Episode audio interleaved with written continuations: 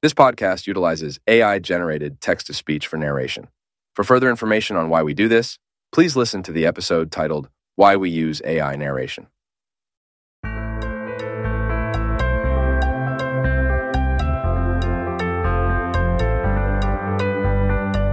a world where a chef trades the sizzle of saute pans for the power of the pen, comes a captivating journey of tales and emotions. Welcome to Pan to Pen, a storytelling podcast crafted by Tate Basildon, a private chef and aspiring memoir author. Every other Wednesday, unlock the door to a realm where emotions run deep and connections unfold.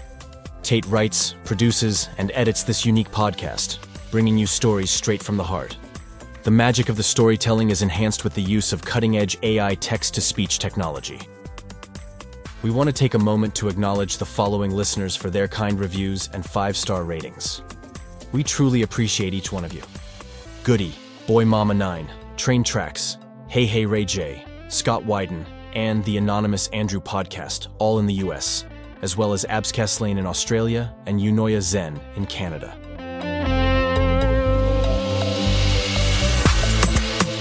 Today, we venture into the life of Alison, an older woman whose seemingly ordinary day takes an unexpected turn, revealing layers of memory and the profound impact of time. Alison's story unfolds against the backdrop of her lifelong home, where familiarity meets the unknown. As she approaches her neighbor's fence, anticipation and trepidation mingle, hinting at the mysteries beyond. Join us as we follow Alison's footsteps into a world where memory and reality intertwine, shaping the essence of her existence. So, sit back, relax, and be transported to another world as we embark on this tale called The Fence. Please note that the following is a work of fiction. Any resemblance to persons alive or dead is purely coincidental.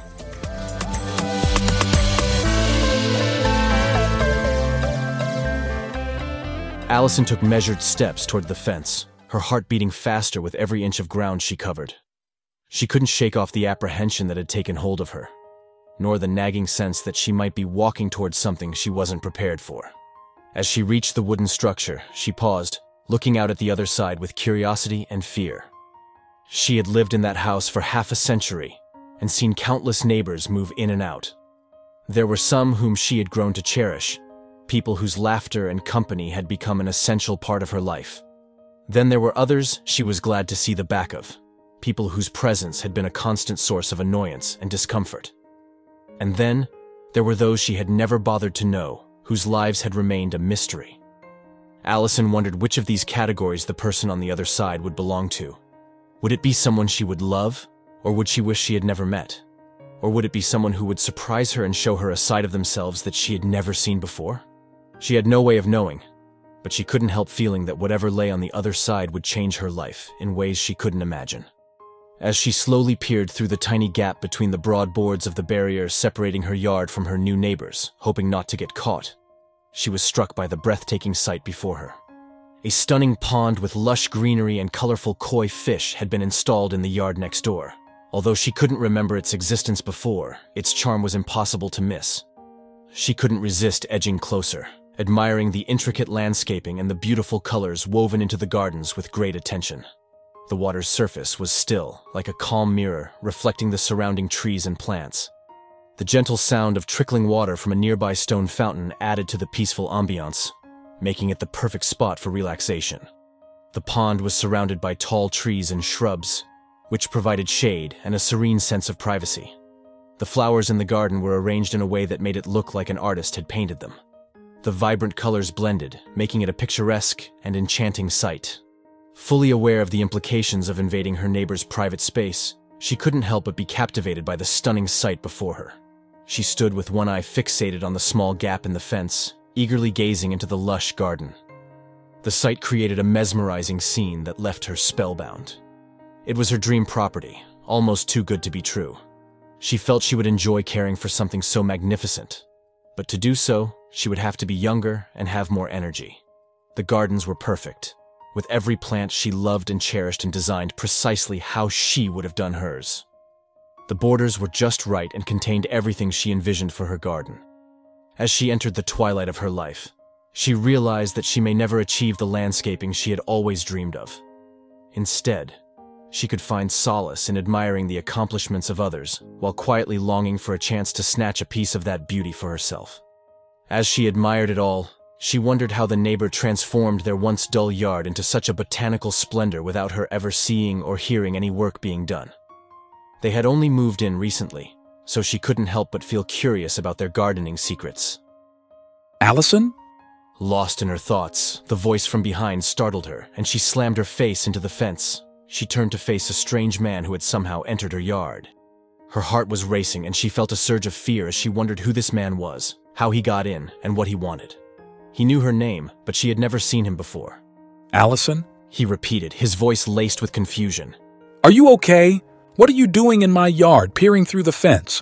What are you looking at in your garden? Looking at the strange man standing before her, she slowly recognized him as her next door neighbor. She wasn't in her yard, but was standing in her neighbor's, looking through the fence at her garden. It was her pond, fountain, and landscaping. She was the creator of that beautiful yard. The vaguely familiar sight of the garden was a shock to her system. She had always taken pride in her work, nurturing it with care and attention.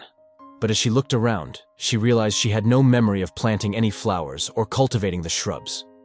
Then it all returned to her, everything about her slow descent into memory loss. She recalled how her daughter had been urging her to move into a home, and now she finally understood why. It was then that she realized she was experiencing a severe case of memory loss. Tears welled up in her eyes as she stared at the garden. It was time to leave for her safety and that of her neighbor. She couldn't risk wandering off and getting lost or hurting herself or someone else. She walked away quickly to get back onto her property and hoped that later that afternoon, when her daughter came to visit, she would remember her decision to leave.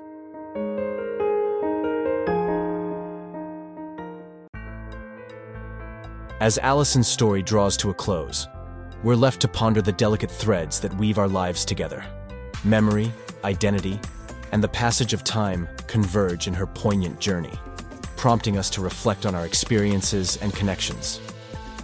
In the garden of Alison's mind, echoes of the past and whispers of the future mingle, reminding us of the fragility and resilience of the human spirit. As we bid farewell to her tale, may we carry the lessons learned from her journey, the importance of cherishing the present, embracing the unknown, and treasuring our bonds. As we contemplate the complexities of Alison's story, let us ask ourselves, how do our memories shape our understanding of ourselves and our world? How do we navigate the unfamiliar landscapes of our lives with grace and resilience? Thank you for being a part of the Pan to Pen community. Please rate, review, and follow us. Also, share this podcast with your friends and family. If you enjoyed this story and wish access to the transcript or have any comments, you can find links in the show notes. Thanks for tuning in. We wish you all the best. And until we meet again, remember stories never end, they only take a break. Until next time, keep the tales alive.